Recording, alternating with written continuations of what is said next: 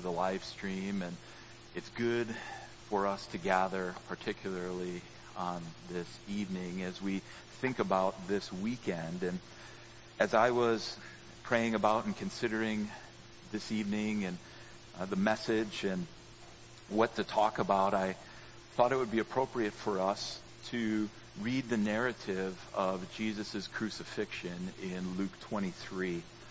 And then what I'd like to do is walk alongside Luke as he takes us through this event that happened in the year 33 AD. And as we go through the narrative, I ask you to put yourself there. You're in the crowd watching what's going on. But unlike everyone else who was there at that time, you already know what is going to happen you know the truth of why this is happening. You know who Jesus is and what he accomplished on this Friday in 33 AD. So as I read the narrative, think about what Jesus is willingly submitting himself to. Think about what he freely agrees to allow happen to him, the God man so that your sin can be covered, so that you can know his Father like he knows his Father. Luke chapter 23. Luke records this. Then the whole body of them got up and brought him before Pilate, and they began to accuse him, saying, We found this man misleading our nation and forbidding to pay taxes to Caesar and saying that he himself is Christ, the king. So Pilate asked him, Are you the king of the Jews?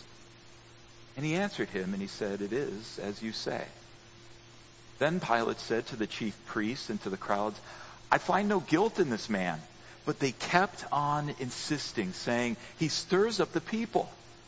He's teaching all over Judea, starting from Galilee, even as far as this place. And when Pilate heard it, he asked whether the man was a Galilean. And when he learned that he belonged to Herod's jurisdiction, he sent him to Herod, who himself was in Jerusalem at that time. Now, Herod was very glad when he saw Jesus, for he had wanted to see him for a long time. Because he had been hearing about him and hoping to see some sign performed by him. And so he questioned him at some length, and he answered him nothing. And the chief priests and the scribes, they were standing there accusing him vehemently. And Herod with his soldiers, after treating him with contempt and mocking him, dressed him in a gorgeous robe and sent him back to Pilate. Now Herod and Pilate became friends with one another that very day, for before they had been enemies with each other. Pilate summoned the chief priests and the rulers and the people. And he said to them, You brought this man to me as one who incites the people to rebellion. And behold, having examined him before you, I have found no guilt in this man regarding the charges which you made against him. No, nor has no, nor has Herod, for he sent him back to us. And behold, nothing deserving death has been done by him. Therefore, I will punish him and release him. Now he was obliged to release to them at the feast one prisoner. But they cried out all together, saying, Away with this man, and release for us Barabbas. He was the one who had been thrown into prison for insurrection made in the city and for murder. Pilate, wanting to release Jesus, addressed them again. But they kept on calling out, saying, Crucify, crucify him. And he said to them the third time, Why? What evil has this man done? I have found in him no guilt demanding death. Therefore, I will punish him and release him. But they were insistent with loud voices asking that he be crucified. And their voices began to prevail. And Pilate pronounced sentence that their demand be granted. And he released the man that they were asking for who had been thrown into prison for insurrection and murder, but he delivered Jesus to their will. When they led him away, they seized a man, Simon of Cyrene, coming in from the country, and placed him on the cross to carry behind Jesus. And following him was a large, crowd of the people and of women who were mourning and lamenting him. But Jesus, turning to them, said, Daughters of Jerusalem, stop weeping for me, but weep for yourselves and for your children. For behold, the days are coming when they will say, Blessed are the barren, and the wombs that never bore, and the breasts that never nursed. Then they will begin to say to the mountains, Fall on us, and to the hills, Cover us. For if they do not know these things when the tree is green, what will happen when it is dry? Two others also, who were criminals, were being led away to be put to death with him. When they came to the place called the skull, where they crucified him and the criminals, one on the right and one on the left, Jesus was saying, Father, forgive them, for they do not know what they are doing. And they cast lots, dividing up his garments among themselves. And the people stood by, looking on. And even the rulers were sneering at him, saying, He saved others. Let him save himself if this is the Christ of God, his chosen one. The soldiers also mocked him, coming up to him, offering him sour wine, and saying, If you are the king of the Jews, save yourself. Now there was also an inscription above him This is the king of the Jews. One of the criminals who were hanged there was hurling abuse at him, saying, Are you not the Christ? Save yourself and us. But the other answered, and rebuking him said, Do you not even fear God?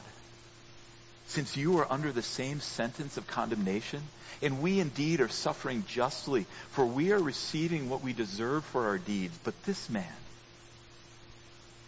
has done nothing wrong. And he was saying, Jesus, remember me when you come into your kingdom.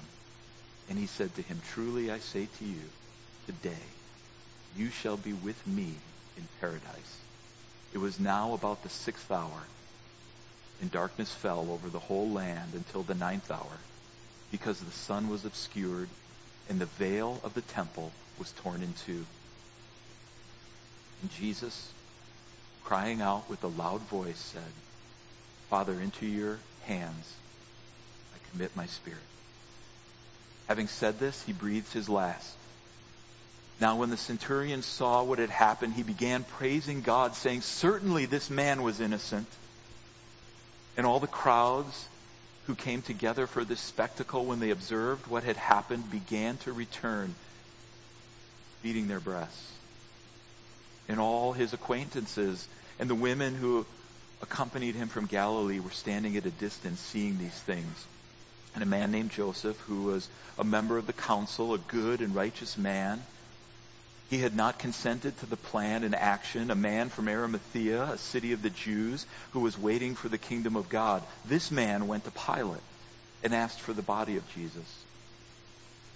And he took it down and wrapped it in a linen cloth and laid him in a tomb cut into the rock where no one had ever lain.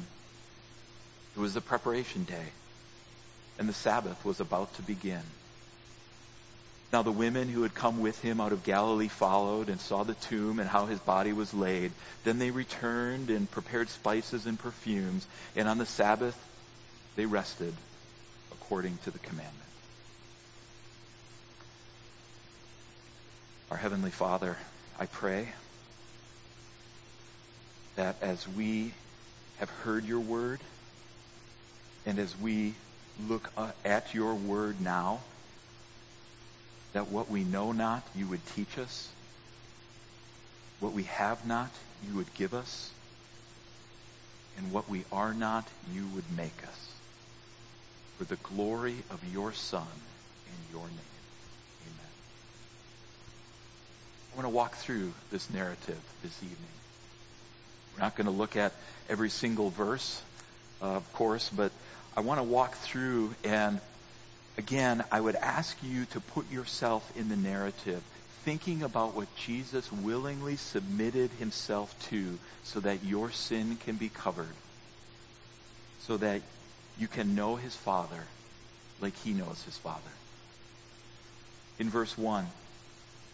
Luke begins the trial by emphasizing that the whole Sanhedrin, the whole body of them, delivered Jesus to Pilate. The entirety of the Sanhedrin is emphasized in verse 1. But it doesn't mean absolute unanimity. We see at the end of the narrative that Joseph of Arimathea was not supportive of doing this to Jesus. We see in John 19, Nicodemus as well is named as an exception.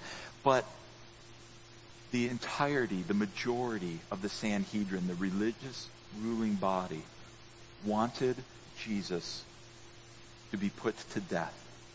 They did not have the authority to do this on their own. This was the authority of the Roman prefect, and so they bring him to Pilate.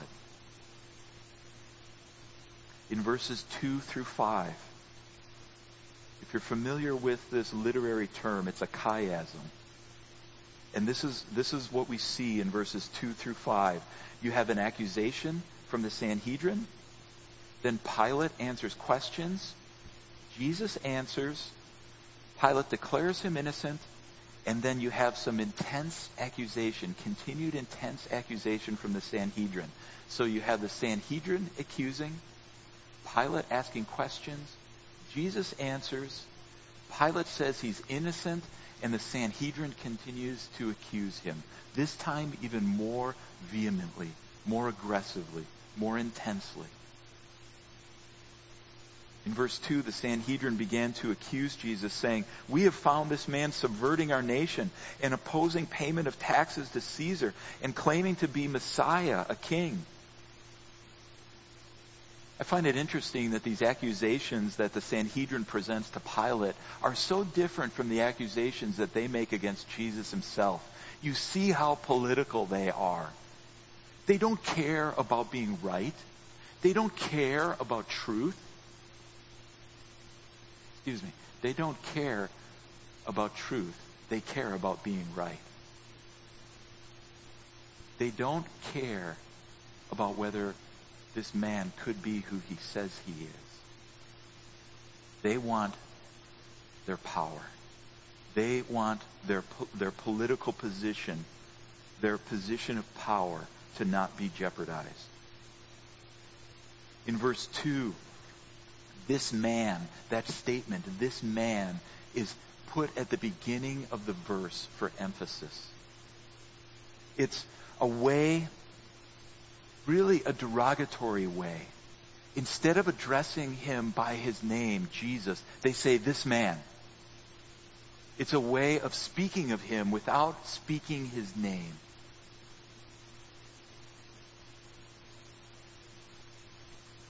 They accuse Jesus of being an agitator. They accuse Jesus of being one who misleads the Jews, those who are under Roman occupation.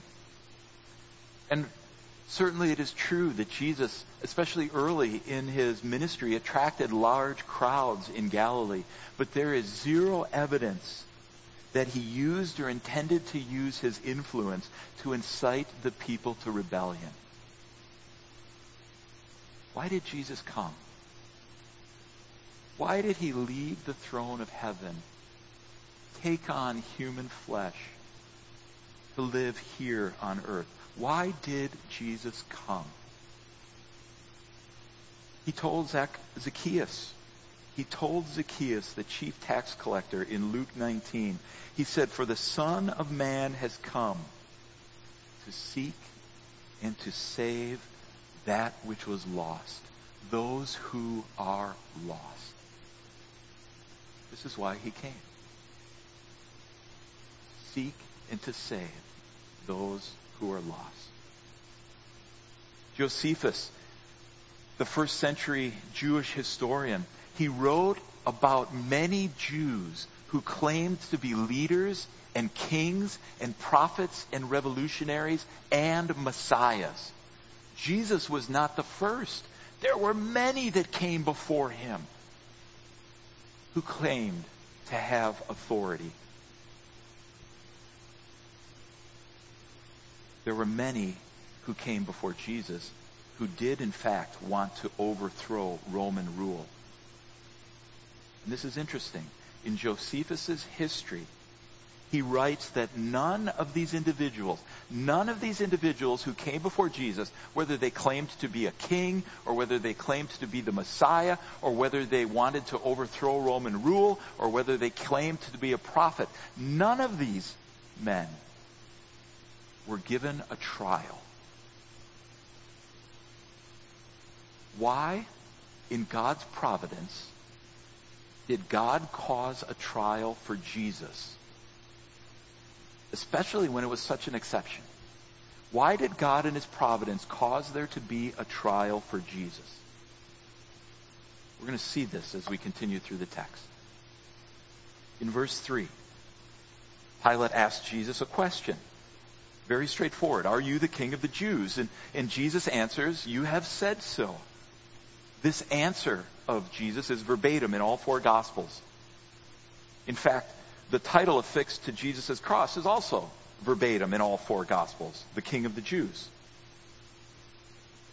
The gospel trial narrative suggests that Pilate suspected, or maybe it's a better way to say the religious leaders encouraged him to suspect that Jesus came to reestablish Israel's kingship, to overthrow Rome. That is what the Sanhedrin was encouraging Pilate to think. That Jesus would rival the Roman prefect. And so in verse 3, Pilate asks Jesus directly, Are you king? And Jesus answers directly, It is as you say. He says, Yes. And then a trial begins. Pilate doesn't go right away to sentencing. A trial begins. So, why in God's providence did he cause a trial for Jesus when this was the complete exception to what happened to any man who came before him? So that verse 4 would occur. Pilate says, I find no guilt in this man. So verse 14 occurs. Again, no guilt. So that verse 15 occurs. Nor has Herod found anything deserving death. In verse 20, Pilate wants to release Jesus because he finds no guilt. A third time in verse 22, Pilate says, I have found him, I have found in him no guilt demanding death. Pilate the judge in this trial of Jesus declares publicly that Jesus has no guilt. God causes a trial for Jesus so that what is true will be proclaimed by the judge. Jesus has no guilt. John 8:46 Jesus says this which of you convicts me of sin? If I speak truth, why do you not believe me? In Hebrews chapter 7, the author writes, For it was fitting for us to have such a high priest. What kind of high priest do we have that was on this cross? The author of Hebrews says, Holy, innocent, undefiled, separated from sinners and exalted above the heavens. Peter in 1 Peter 2 writes, Jesus who committed no sin, nor was any deceit found in his mouth. Luke mentions that Herod did not, he also did not find anything deserving death. In verse 8, Luke tells us that Herod was very glad to see Jesus. He was, in fact, for quite a while, he was looking forward to seeing Jesus. Herod is intrigued by Jesus. This is different from faith in Jesus. Allegiance, loyalty to Jesus is not what Herod had. He was intrigued by him. In verse 11, Herod treated Jesus with contempt and he mocked him. Again, Peter in 1 Peter 2 writes, And Jesus, while being reviled, he did not revile in return. While suffering, he uttered no threats. but he continued to entrust himself to him who judges righteously, his heavenly Father. Jesus continues to willingly submit himself so that your sin can be covered, so that you can know his Father like he knows his Father. In verse 16, Pilate says, Jesus has no guilt, nothing deserving death, but to appease you, Jewish religious leaders, I will punish him before I release him. Luke doesn't record all of the detail about the punishment, but other gospel writers do. Here's what John records in John 19. Pilate then took Jesus and whipped him. And the soldiers twisted together a crown made of thorns and put it on his head. They put a purple robe on him. And they came up to his face and mocked him. They mocked him by saying, Hail, King of the Jews. And they proceeded to slap him in the face. fulfilling Isaiah 53 5. In verse 21, they continued calling out, saying, Crucify, crucify him. Crucifixion was a specific Roman form of execution. It was notorious for two things pain and shame. In Judaism, hanging someone on a tree was a sign that the victim was cursed by God.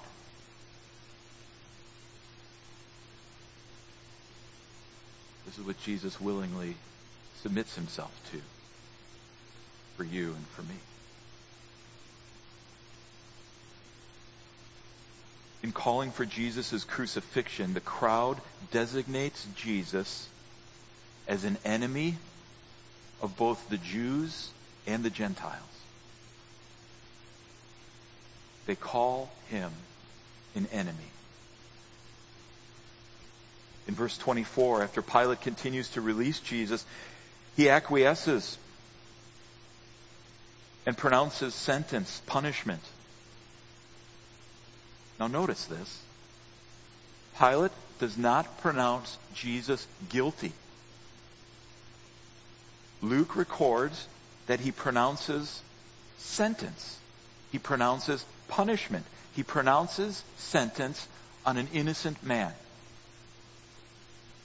He pronounces sentence on a man that he finds no guilt.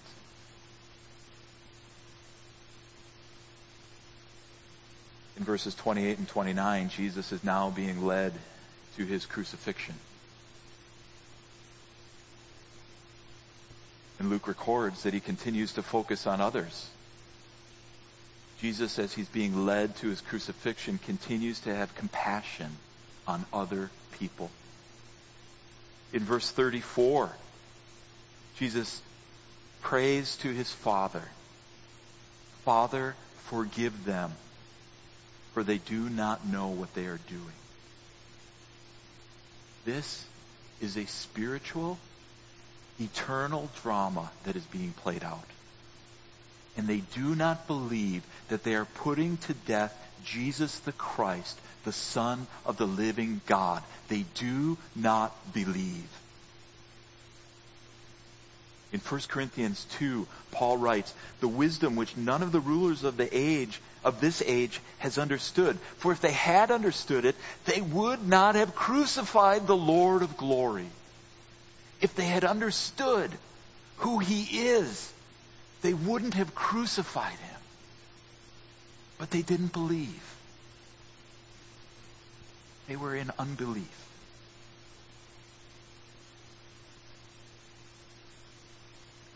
Yet all of this continued to fulfill prophecy. Prophecy which was given by the living God.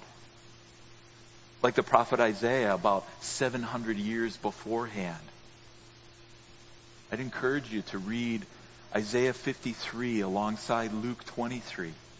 Read those two chapters alongside each other. See how this is being fulfilled. God's word is being fulfilled in what happens. In verse 33, Jesus has now been crucified. He's been nailed to the cross.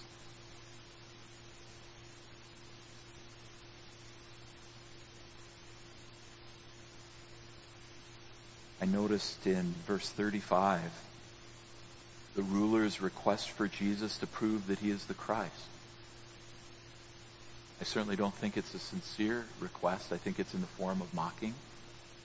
But they request that he prove that he is the Christ, the Messiah, the Savior, and they say, let him save himself if he is the Christ. If he's the Christ, he should be able to save himself. In verse 37, the soldiers say, if you really are the king of the Jews, save yourself. Show us.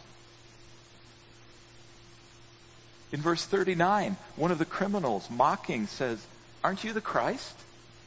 Aren't you the Christ? Save yourself. And us too while you're at it. He will prove he is Messiah. He will prove that he is God's chosen one if he saves himself.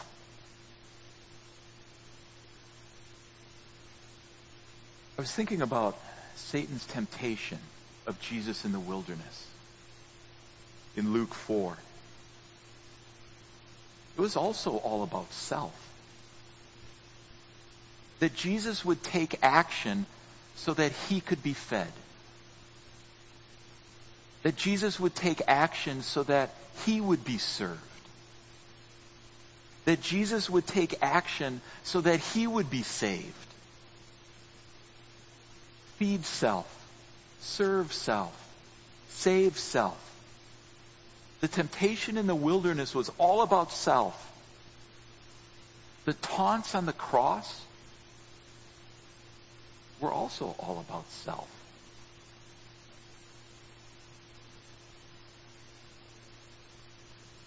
I worship Jesus. And I thank Jesus because he is not about self. And I want to become more like Jesus. And I need to be transformed to be like Jesus because I am way too much about self. But I'm saved because he isn't. And he wasn't on that cross. He loves his Father. Jesus loves his Father. And he loves his brothers and sisters in the flesh. He willingly submits himself to this suffering so that your sin can be covered. So that you can know his Father like he knows his Father. Verse 41. The other criminal says, We are suffering justly. But this man, he has done nothing wrong. Is Jesus' punishment and death unjust? Is Jesus' punishment and death unjust?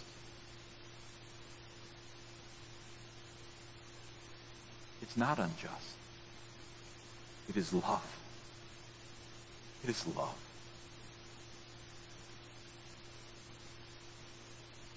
Maybe you say, but Pilate crucified an innocent man. But Jesus said to Pilate in John 19, You have no power over me if it were not given from above. The reality of the cross the reality of the cross is that justice was served. eternal justice, God's justice. A payment for sin had to be made.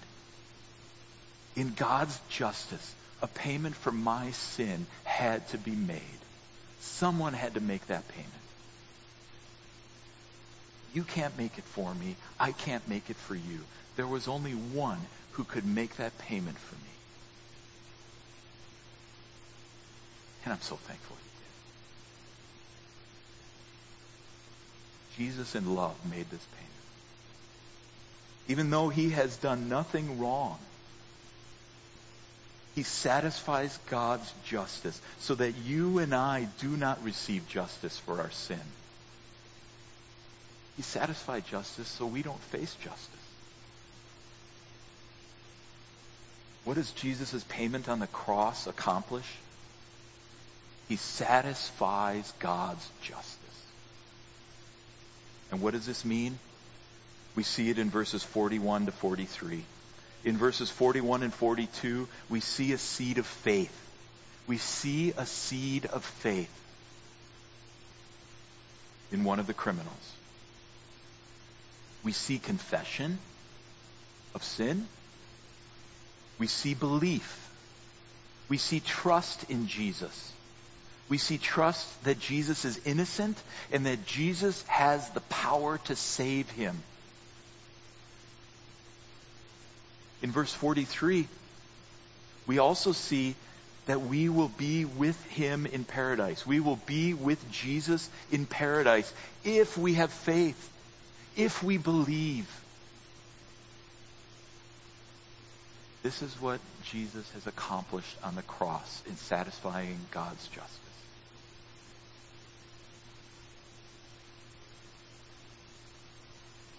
in verses 44 and 45. It was now about the sixth hour. And darkness fell over the whole land until the ninth hour because the sun was obscured and the veil of the temple was torn in two. What, what is happening here? Luke does not include, My God, my God, why have you forsaken me? He doesn't include that, but that, those are words that Jesus said.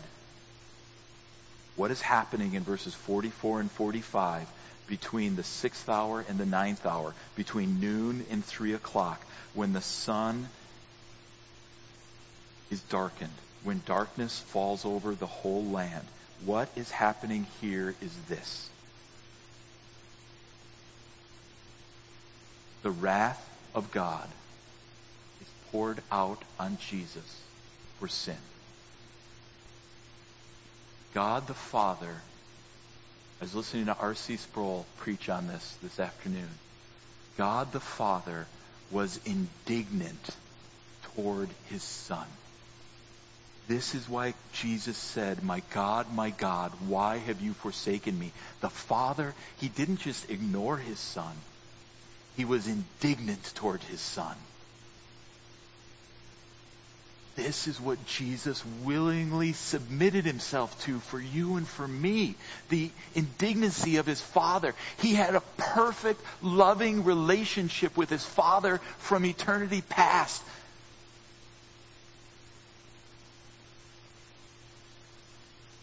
But not for those three hours. He suffered the full wrath of God. And I can't even begin to imagine how to express that to you. Darkness at midday. Supernatural darkness. A picture of divine judgment.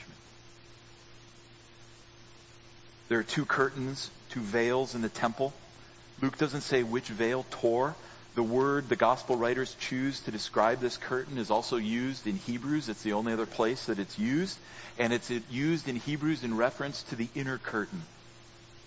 The one that gives access to the Holy of Holies, where the presence of God resides. Contextually and theologically, it is acknowledged that this was the curtain that was torn in two. It symbolizes direct access to God because of the high priest who just sacrificed his own body on the cross. who shed his blood so that we could have direct access to the Father. As I was reading, it seems that historians had a consensus that depending on the severity of the flogging, the severity of the flogging before they would be crucified on the cross, depending on that severity, some victims survived even up to several days. There weren't any major arteries or organs um, that are severed when a person is put on a cross. So death does not come by blood loss, but from shock or exhaustion or suffocation or dehydration or heart failure or some combination of that. And so people will survive on the cross for days if they don't have too severe of a flogging beforehand. Jesus wasn't on the cross for days. Wasn't even on the cross for a whole day. He was on the cross for hours. So I, I don't know exactly the kind of flogging that he willingly submitted himself to. But it must have been pretty significant. Jesus willingly submits himself to a beating so severe, he will die within a couple of hours. That God's Messiah would suffer a cross of shame. That's what the author of Hebrews said. It was a cross of shame. That God's Son, God's Messiah, my King who sits on the throne, that he would suffer this cross of shame. This was scandalous. This is why Paul writes a stumbling block to Jews and foolishness to Gentiles. Jesus willingly allowed himself to be a scandal. Jesus, Jesus willingly allowed himself to be a scandal at his birth, being born out of wedlock. Jesus allowed himself to be a scandal at his death on a cross of shame.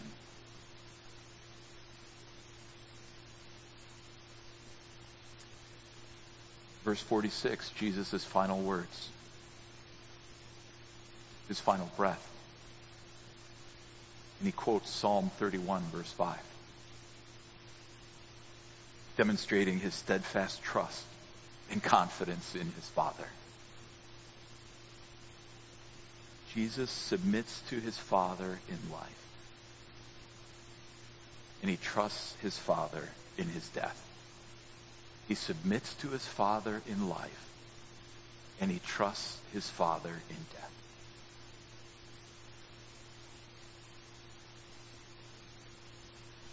It's a contrast to his relative silence before the Sanhedrin.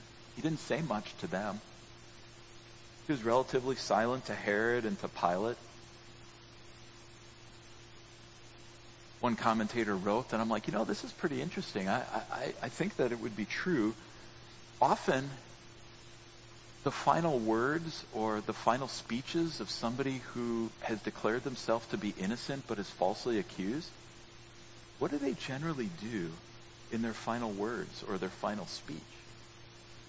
Isn't it to proclaim their innocence? Jesus' last words are intercessory.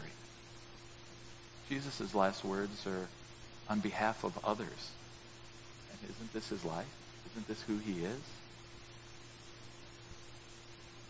He bears the grief of the mourning women. He prays for the forgiveness of those who kill and mock him. He assures a repentant criminal of salvation.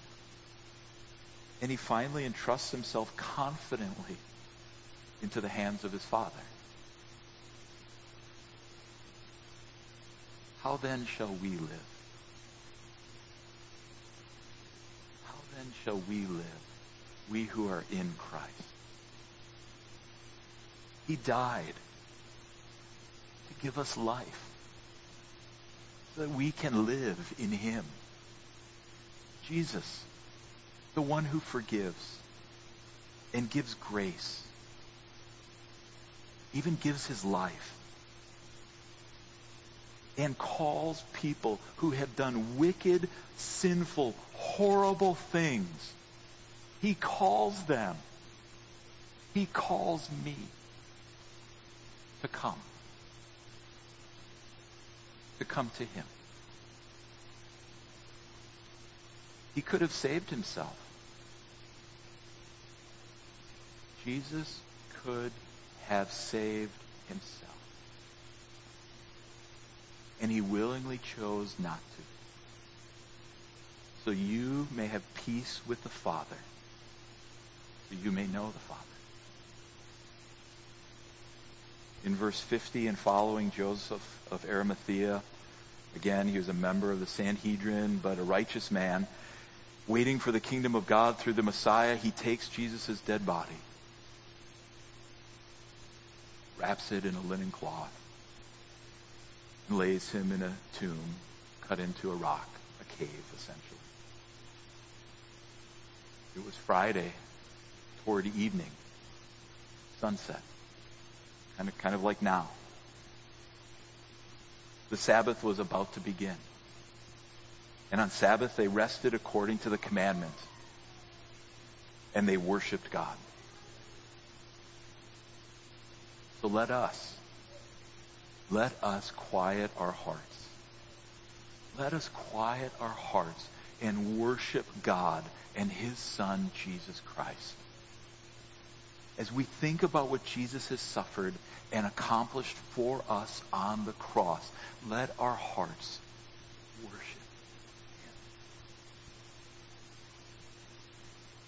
Him. Jesus, the cross, because Jesus paid it all for me at the cross. I want to worship him. I want to worship him more and more purely. I want to live for him. I want to live for him in a more holy and righteous way.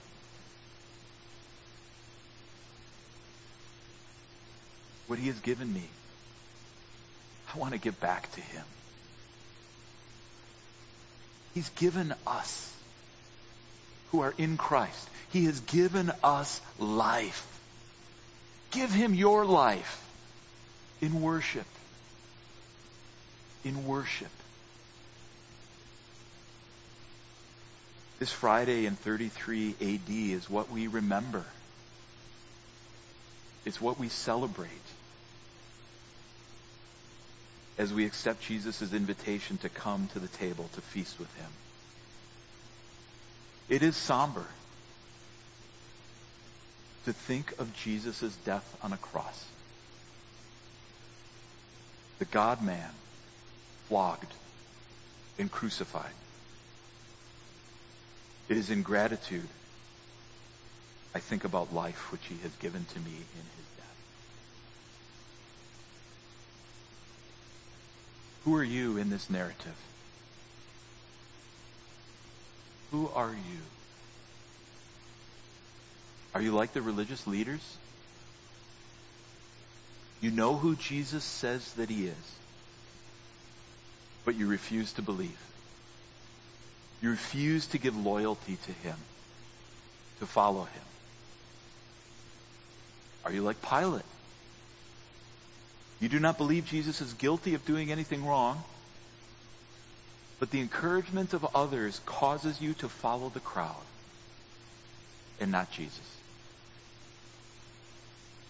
Are you like Herod?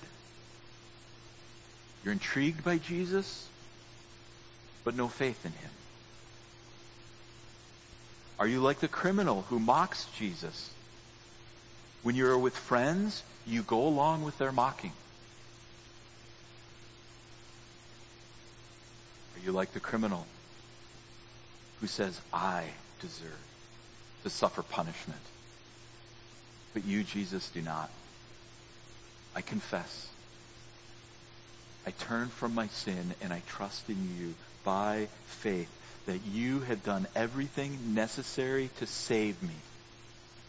And I trust that you remember me as you are sitting next to your Father. The Lord's table is for believers. Believers who have trusted in Jesus like this second criminal. This second criminal was guilty. He was still on a cross. The criminal's cross, though, did not satisfy God's eternal justice. This criminal who was on the cross, his suffering on the cross, he suffered on the cross too. But it didn't satisfy God's eternal justice. But that man next to him, that man next to him, Jesus the Christ, the Son of God, Jesus' cross paid the criminal's eternal penalty. Jesus' death satisfied God's eternal justice. We remember. We worship. We worship Jesus Christ. So come. Come with confidence to his table. Men, if you would please come forward to prepare to serve the Lord's table.